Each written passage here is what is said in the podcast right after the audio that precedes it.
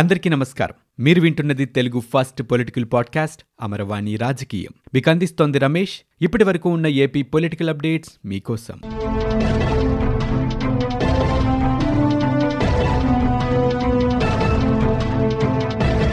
అవినీతిపై ఫిర్యాదుల స్వీకరణ కోసం నెల రోజుల్లోగా దిశ తరహా లాంటి యాప్ని సిద్ధం చేయాలని ఆంధ్రప్రదేశ్ ముఖ్యమంత్రి జగన్మోహన్ రెడ్డి అవినీతి నిరోధక శాఖ ఏసీబీ అధికారులని ఆదేశించారు. ఎవరైనా సరే తమ ఫోన్ నుంచే అవినీతికి సంబంధించిన ఆడియో కానీ వీడియోలు కానీ లేదా ఏవైనా పత్రాలని కానీ అప్లోడ్ చేయగలిగేలా ఆ యాప్ ఉండాలని ఆయన పేర్కొన్నారు. వాటిని నిర్ధారించేందుకు లేటెస్ట్ ఫోరెన్సిక్ వ్యవస్థని అందుబాటులోకి తీసుకురావాలన్నారు. మండల స్థాయి వరకు ఏసీబీని బలోపేతం చేయాలని సీఎం జగన్మోహన్ రెడ్డి పేర్కొన్నారు. తాడేపల్లి క్యాంపు కార్యాలయంలో హోంశాఖపై ఆయన సమీక్ష సమావేశాన్ని నిర్వహించారు. ఈ కార్యక్రమంలో మత్తు నుంచి పిల్లల్ని కాపాడుకోవాలని జగన్మోహన్ రెడ్డి సూచించారు. మాదక ద్రవ్యాలు, గంజాయి బారిన పడకుండా విద్యార్థుల్ని, చిన్నపిల్లల్ని కాపాడుకోవాలని అన్నారు. కళాశాలలు, విశ్వవిద్యాలయాల్లో ఎక్కడ మత్తు పదార్థాల ఉనికి ఉన్నా వెంటనే తెలిసేలాగా సమాచార వ్యవస్థను ఏర్పాటు చేసుకోవాలి అన్నారు. తక్షణమే స్పందించి చర్యలు చేపట్టాలన్నారు. మాదక ద్రవ్యాల విక్రయదారులపై చర్యలతోనే సరిపెట్టకుండా మూలాల్ని కూడా గుర్తించి ఆ వ్యవస్థని కూకటి వేళ్లతో పెకలించాలని సీఎం జగన్మోహన్ రెడ్డి సూచించారు. కొన్ని ప్రధాన నగరాల్లో మాదక ద్రవ్యాల వినియోగ ఘటనలు ఈ మధ్యకాలంలో ఎక్కువ అవుతున్నాయని, అలా వెలుగు చూసిన ఘటనల్ని మన దగ్గర జరుగుతున్నాయా అనే దానిపై దృష్టి సారించాలని అన్నారు.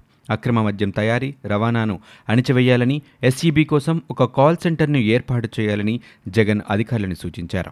ఈ సందర్భంగా సీఎం జగన్మోహన్ రెడ్డి అవినీతి నిరోధం, దిశ కార్యక్రమాల అమలు, స్పెషల్ ఎన్ఫోర్స్మెంట్ బ్యూరోకు సంబంధించి మండల స్థాయిలో స్టేషన్లు ఉండాలని, వాటి పర్యవేక్షణకు జిల్లా స్థాయిలో ఒక్కొక్క అధికారిని నియమించాలని సూచించారు. లంచాలు తీసుకుంటూ పట్టుబడిన వారికి త్వరగా శిక్షలు పడేందుకు వీలుగా ప్రస్తుతం ఉన్న చట్టాల్లో అవసరమైతే మార్పులు చేర్పులు చేయాలని సీఎం జగన్మోహన్ రెడ్డి అన్నారు. ప్రభుత్వ పథకాల్లో అవినీతి ఫిర్యాదులపై ఏసీబీ దృష్టి పెట్టాలని పేర్కొన్నారు. వివిధ ప్రభుత్వ విభాగాలు ఏసీబీకి మధ్య అనుసంధానం ఉండాలని చెప్పారు. యాప్ ద్వారా ఏసీబీకి ఎలా ఫిర్యాదు చేయాలనే వివరాలతో పాటు టోల్ ఫ్రీ నెంబర్ను కూడా గ్రామ, వార్డు సచివాలయాల్లో అందరికీ కనిపించేలా పెట్టాలని చెప్పారు. అలాగే ప్రత్యక్ష నగదు బదిలీ పథకాల ద్వారా మూడు సంవత్సరాల్లో ఒకటి పాయింట్ మూడు ఐదు లక్షల కోట్లని ప్రజల ఖాతాల్లోకి నేరుగా పైసా అవినీతి జరగకుండా జమ చేశామంటూ ఆయన గుర్తు చేశారు. ఏపీ రాష్ట్ర ప్రభుత్వం సెకీ ద్వారా సౌర విద్యుత్ కొనేది అదానీ సంస్థ నుంచి అని తేలింది. కేంద్ర ప్రభుత్వ రంగ సంస్థ solar energy corporation of India SECI నుంచి ఏడు వేల మెగావాట్ల సౌర విద్యుత్ తీసుకుంటున్నట్లు ప్రభుత్వం ఇప్పటివరకు చెబుతూ వస్తుంది. అయితే కేంద్ర విద్యుత్ నియంత్రణ మండలి సిఈఆర్సీకి సెకీ దాఖలు చేసిన పిటిషన్లో కొన్ని వివరాలతో అదానీ నుంచి విద్యుత్ తీసుకోవటానికే ఈ మార్గాన్ని ప్రభుత్వం ఎంచుకుందని స్పష్టమవుతుంది. రెండు వేల ఇరవై జూన్లో ఆరు వేల నాలుగు వందల మెగావాట్ల సౌర విద్యుత్ ప్రాజెక్టుల ఏర్పాటుకి రాష్ట్ర గ్రీన్ ఎనర్జీ కార్పొరేషన్ లిమిటెడ్ పిలిచిన టెండర్లలో అదానీ మూడు వేల మెగావాట్లు, షిరిడి సాయి ఎలక్ట్రికల్స్ రెండు వేల రెండు వందల మెగావాట్ల ప్లాంట్ల ఏర్పాటుకు బిడ్లు దక్కించుకున్నాయి. కొన్ని సంస్థలకి లబ్ధి చేకూర్చేలాగానే నిబంధనలు పెట్టారని టాటా ఎనర్జీ సంస్థ కోర్టును ఆశ్రయించింది. దీంతో ఆ ప్రక్రియను నిలిపివేస్తూ రెండు వేల ఇరవై ఒకటి జూన్ పదిహేడున హైకోర్టు ఆదేశాలు కూడా జారీ చేసింది. కొద్ది రోజులకే సెప్టెంబర్ పదిహేనున సెకీ నుంచి ప్రభుత్వానికి లేఖ వచ్చింది. ఆ మరునాడే మంత్రిమండలి సమావేశంలో ఈ ప్రతిపాదన ఆమోదించారు. ఇలాంటి ఒప్పందాల ద్వారా ఇంకొక మార్గంలో సౌర ప్రాజెక్టుల ఏర్పాటు అవకాశాన్ని అదానీకే ప్రభుత్వం కల్పించింది. ప్రభుత్వం తీసుకునే ఏడు వేల మెగావాట్ల సౌర విద్యుత్తులో మూడింట రెండొంతులు అదాని నుంచే తీసుకుంటున్నట్టుగా స్పష్టమైంది. శ్రీశైలం జలాశయానికి అంచనాకు మించి వచ్చే వరదను మళ్లించడానికి ప్రత్యామ్నాయాలపై దృష్టి కేంద్రీకరించాలని, లేకపోతే డ్యాం భద్రతకే ముప్పు వాటిల్లుతుందని నిపుణుల కమిటీ తాజాగా హెచ్చరించింది. కొత్తగా మరొక స్పిల్వే నిర్మించటం లేదా డ్యాం ఎత్తు పెంచటం, కుడి ఎడమ వైపుల నుంచి నీటిని మళ్లించేందుకు ఏర్పాట్లు చేయడం వంటివి పరిశీలించాలని సూచించింది. ప్లంజ్ పూల్ సహా డ్యామ్, స్పిల్వేకు సంబంధించిన మరమ్మతులు, పునరావాస చర్యలకు వెంటనే శ్రీకారం చుట్టాలని సిఫార్సు చేసింది. ప్రస్తుత స్పిల్వే సామర్థ్యానికి తగినట్లు లేదని తెలిపింది. డాక్టర్ బిఆర్ అంబేద్కర్ సార్వత్రిక విశ్వవిద్యాలయం, పొట్టి శ్రీరాములు తెలుగు విశ్వవిద్యాలయం విభజనపై ఉన్నత విద్యాశాఖ నివేదికలు రూపొందిస్తుంది.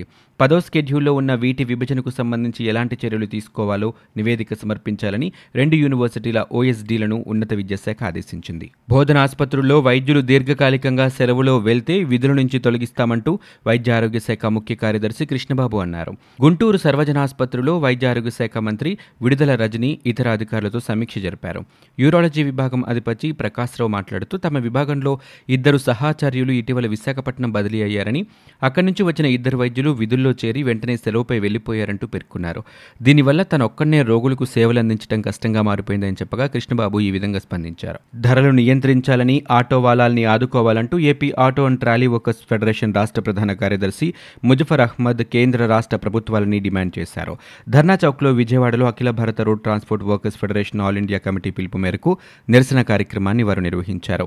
ముజఫర్ ఈ కార్యక్రమంలో మాట్లాడుతూ పెట్రోల్, డీజిల్ ధరల పెరుగుదల కారణంగా ఆటో డ్రైవర్లు వాహనాలని అమ్ముకొని కూలీ పనులు చేసుకుంటూ జీవనం సాగించాల్సిన దుస్థితి ఏర్పడిందన్నారు. ఎన్టీఆర్ జిల్లా AP auto and trolley workers federation అధ్యక్షుడు Venkateswararao, Vijayawada auto workers union నగర ప్రధాన కార్యదర్శి దుర్గారావు ఈ కార్యక్రమంలో పాల్గొన్నారు. రైతులు ఆత్మహత్యకు పాల్పడొద్దని, అవసరమైతే వారిని బాధపెడుతున్న వైకాపాకే ఉరివేయాలంటూ ప్రతిపక్ష నేత చంద్రబాబు నాయుడు పిలుపునిచ్చారు. రైతులకు తాము అండగా ఉంటామని, ముందున్నవన్నీ మంచి రోజులేనంటూ భరోసా ఇచ్చారు. ఏలూరు జిల్లా నెక్కలం గొల్లగూడెం గ్రామంలో జరిగిన రచ్చబండ కార్యక్రమంలో చంద్రబాబు నాయుడు పాల్గొని మాట్లాడారు. వైఎస్ఆర్ కాంగ్రెస్ పార్టీ పాలనలో ఏ రైతైనా సంతోషంగా ఉన్నారా అంటూ ప్రశ్నించారు. మీరంతా పిరికివారనుకుని రేపో మాపో మోటార్లకి మీటర్లు బిగిస్తామంటున్నారని మీరు ఊరుకుంటారా అని ప్రశ్నించారు. ఉచిత విద్యుత్నిచ్చింది ఎన్టీఆర్ అని, దాన్నెలా వదులుతామంటూ ఆయన అన్నారు. తెలంగాణలో మీటర్లు పెట్టబోమని అక్కడి ముఖ్యమంత్రి చెబుతుంటే జగన్కి మాత్రం ఎందుకంత ఉత్సాహం అంటూ ప్రశ్నించారు. మీ వ్యవసాయ కనెక్షన్లకు మోటార్లు పెట్టనిస్తారని ప్రశ్నించారు. మీ ఊళ్ళోకి వాళ్ళని రానివ్వకండి అన్నారు. గతిలేని రైతులే వరి పంట వేస్తారని ఒక మంత్రి అంటున్నారని, ఆ రైతే వరి పండించకపోతే ఆయన గడ్డి తింటారంటూ ప్రశ్నించారు. ఆ రోజులు వస్తాయన్నారు. మేం యాభై వేల రుణమాఫీ ఒకేసారి చేశామని ఇప్పుడేం చేస్తున్నారంటూ ప్రశ్నించారు. ఏడు వేల ఐదు వందల రూపాయలు ప్రతి సంవత్సరం ఇస్తూ పదమూడున్నర వేలు ఇస్తున్నట్లు ప్రచారం చేసుకుంటున్నారని అన్నారు. పంట సకాలంలో కొనట్లేదని, కొన్నా డబ్బులు ఇవ్వటం లేదని అన్నారు. రాయితీపై వ్యవసాయ పరికరాలు ఇవ్వటం లేదని, అయినా మీకు రోషన్ లేదా అంటూ చంద్రబాబు నాయుడు ఈ సమావేశంలో ప్రశ్నించారు. అరెస్టు చేస్తే అచ్చెన్నాయుడు హీరో అయ్యాడని, చింతమనేని ప్రభాకర్పై కేసుల మీద కేసులు పెట్టారని, ఎంతమందిపై కేసులు పెట్టి భయపెడతారంటూ చంద్రబాబు నాయుడు జగన్మోహన్ రెడ్డిపై విమర్శలు చేశారు. నదుల అనుసంధానం చేసి రాష్ట్రంలోని ప్రతి ఎకరానికి నీళ్లిద్దామనుకున్నానని, ప్రస్తుత పరిస్థితి చూస్తే బాధేస్తుంది ని చంద్రబాబు అన్నారు. రాష్ట్రం తీవ్రంగా నష్టపోయిందన్నారు. అన్నింటిపైనా బాధుడే బాధుడు అన్నారు. ఆఖరికి చెత్తపై కూడా పన్ను వేసిన ప్రభుత్వం ఏపీ ప్రభుత్వమే అన్నారు. తాను అధికారంలోకి వస్తే రాష్ట్ర పరిస్థితిని మార్చేస్తానని హామీ ఇచ్చారు. జనసేన రైతులకు అండగా నిలబడాలనే కోరుకుంటుందని, ఒక బాధ్యతగా వారిని ఆదుకునే కార్యక్రమం చేపట్టామని, పాలకపక్షం మాత్రం దీన్ని రాజకీయ కోణంలోనే చూస్తుందని ఆ పార్టీ అధినేత పవన్ కళ్యాణ్ అన్నారు. మాకు బురద రాజకీయాలు చేతకాదన్నారు. రైతుల ఆత్మహత్యలపై కూడా రాజకీయాలు మాట్లాడడం కట్టబెట్టి అన్నదాతలకు ఎలా అండగా నిలవాలో, వారికి ఏ విధమైన తోడ్పాటు ఇవ్వాలో ఆలోచించాలని ఆయన పేర్కొన్నారు. సాగు నష్టాలు, రుణభారంతో రైతులు మానసికంగా కుంగిపోతున్నారన్నారు. వారికి భవిష్యత్తుపై భరోసా కల్పించడంలో పాలకపక్షం విఫలమవుతుందన్నారు. ఇందుకు రైతుల ఆత్మహత్యలే ప్రత్యక్ష ఉదాహరణలని చెప్పారు. కర్నూలు జిల్లా మేలిగనూరుకు చెందిన దేవరమణి జగదీష్, ప్రకాశం జిల్లా కాటూరిపాలెంకి చెందిన పాటగిరి రామ్మూర్తి పంట నష్టాలతో ఆత్మహత్య చేసుకున్న విషయం తెలుసుకుని ఆయన ఆవేదన వ్యక్తం చేసినట్లుగా పేర్కొన్నారు. ఉమ్మడి పశ్చిమ గోదావరి జిల్లాలో ఏప్రిల్ ఇరవై మూడున జనసేన అధినేత కౌలు రైతు భరోసా యాత్రలో పాల్గొంటారు. ఆ రోజు ఉదయం ఏలూరు బైపాస్ మీదుగా చింతలపూడి వెళ్తారు. తెలుగుదేశం పార్టీ మహానాడుని ఈసారి ఒంగోలు శివారులో మే ఇరవై ఎనిమిదిన ఒక్కరోజే నిర్వహించనున్నారు. రాష్ట్ర అధ్యక్షుడు అచ్చెన్నాయుడు ముఖ్య నేతల బృందం ఈ ప్రాంతాన్ని సందర్శించి అనువైన ప్రదేశాన్ని ఎంపిక చేయనుంది. మే ఇరవై ఎనిమిదిన ఎన్టీఆర్ జయంతిని పురస్కరించుకుని మహానాడుని ప్రతి సంవత్సరం మే ఇరవై ఏడు నుంచి ఇరవై తొమ్మిది వరకు మూడు రోజులుగా నిర్వహించడం ఆనవాయితీగా వస్తుంది. కరోనా కారణంగా రెండేళ్లుగా దీన్ని ఆన్లైన్లో నిర్వహించారు. ఒంగోలు ప్రాంతంలో నీటి ఎద్దడి, ఎండల తీవ్రత దృష్ట్యా ఈసారి ఒక్కరోజుకే పరిమితం చేయాలంటూ నిర్ణయించుకున్నారు. ఇరవై ఏడున నాలుగు నుంచి ఐదు వేల మంది ప్రతినిధులతో ఈ సమావేశం నిర్వహిస్తారు. ఇరవై ఎనిమిదిన మహానాడుకు ఎవరైనా హాజరు కావచ్చని పేర్కొన్నారు. ఆ రోజు భారీ బహిరంగ సభలో ఎన్టీఆర్ శత జయంతి ఉత్సవాన్ని ప్రారంభించనున్నారు. ఏడాది పాటు వీటిని కొనసాగిస్తారు. తెలుగుదేశం పార్టీ సభ్యత్వ నమోదు కార్యక్రమాన్ని అధినేత చంద్రబాబు నాయుడు ప్రారంభించనున్నారు. ఇక ఆన్లైన్లో నమోదు, వాట్సాప్, టెలిగ్రామ్, మన టీడీపీ యాప్ల ద్వారా సభ్యత్వం తీసుకోవచ్చునని వారు పేర్కొన్నారు. టీడీపీ అధినేత చంద్రబాబు నాయుడిని కాపాడుకునేందుకు వంద మందితో దళాన్ని సిద్ధం చేశామని మాజీ ఎమ్మెల్సీ బుద్ధ వెంకన్న ప్రకటించారు. తాము ఎవరి జోలికి వెళ్లబోమని, కానీ తమ అధినేత, వారి కుటుంబం జోలికి ఎవరైనా వస్తే వదిలిపెట్టబోమని హెచ్చరించారు. చంద్రబాబు నాయుడు జన్మదినోత్సవాన్ని పురస్కరించుకుని విజయవాడ మల్లికార్జునపేటలో టీడీపీ కార్యాలయంలో భారీ కటౌట్ ఏర్పాటు చేసి అధికార ప్రతినిధి నాగుల్ మీరాతో కలిసి వెంకన్న పాలాభిషేకం నిర్వహించారు. పేద మహిళలకి చీరలు పంచిపెట్టారు. ఆ తర్వాత వెంకన్న మాట్లాడుతూ పదవుల కోసం చంద్రబాబుని దూషించటం, దాడులు చేయటం వైకాపా నాయకులకు అలవాటుగా మారిందన్నారు. చంద్రబాబు ఇంటిపైన దాడికి దిగారంటూ జోగి రమేష్కు ముఖ్యమంత్రి జగన్ మంత్రి పదవి ఇచ్చారని ఆరోపించారు. ఇదే తరహాలో రానున్న రెండేళ్లలో దూషించటం, దాడులకు దిగేవారిని చంపటం లేదా చావడానికైనా సిద్ధపడే ఆత్మాహుతి దళాన్ని వంద మందితో సిద్ధం చేశామని ఆయన పేర్కొన్నారు. ఆంధ్రప్రదేశ్ రాష్ట్రంలోని పట్టణాల్లో విద్యుత్ కోతలతో జనం అల్లాడిపోతున్నారు. మండే ఎండలకు విద్యుత్ కోతలు తోడవడంతో మున్సిపాలిటీల్లో ప్రజలు ఠారెత్తిపోతున్నారు. లోడ్ రిలీఫ్ పేరుతో రెండు వారాల కిందట కోతలతో విసిగిపోయిన జనం మళ్లీ అవే అవస్థలతో గగ్గోలు పెడుతున్నారు.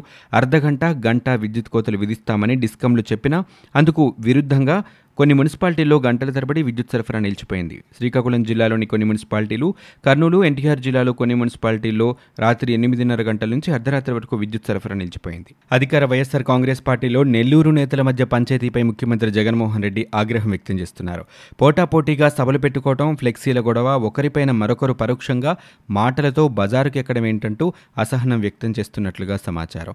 నెల్లూరు జిల్లాకు చెందిన మంత్రి కాకాని గోవర్ధన్ రెడ్డి, మాజీ మంత్రి అనిల్ కుమార్ యాదవ్ మధ్య విభేదాలు బయటపడుతున్నాయి. ఈ నేపథ్యంలో సీఎం తన క్యాంపు కార్యాలయానికి పిలిపించి విడివిడిగా మాట్లాడినట్లుగా సమాచారం. వారిద్దరి మధ్య అంతరం ఏంటని, ఎందుకు ఇలా బజారుకు ఎక్కాల్సి వచ్చిందనే విషయాలపై సీఎం ఆరా తీసినట్లుగా తెలుస్తోంది. ఏదేమైనా పార్టీయే ప్రధానమని, పార్టీ తర్వాతే ఎవరైనా క్రమశిక్షణ దాటడానికి వీల్లేదని ముఖ్యమంత్రి చెప్పినట్లుగా సమాచారం. ఇక సీఎంతో భేటీ తర్వాత నేతలిద్దరూ అక్కడే ప్రభుత్వ సలహాదారు సజ్జల రామకృష్ణారెడ్డిని కలిసి మాట్లాడారు. ఇక ఆ తర్వాత ఒక్కొక్కరుగా బయటకు వచ్చి విలేకరులతో మాట్లాడారు. మా మధ్య విభేదాలు లేవని, మేం కలిసే ఉన్నామని కాకాని చెప్పారు. మాకు వర్గాలుండవని, అందరం కలిసే పనిచేస్తామంటూ అనిల్ కుమార్ వ్యాఖ్యానించారు. ఇవి ఇప్పటివరకు ఉన్న ఏపీ పొలిటికల్ అప్డేట్స్. మీరు వింటున్నది అమరవాణి రాజకీయం, తెలుగు ఫస్ట్ పొలిటికల్ పాడ్కాస్ట్. నేను Ramesh. For more details visit W W W dot Amaravani dot in. We are also available on Spotify, Gaana, Apple podcast, iTunes and Google podcast.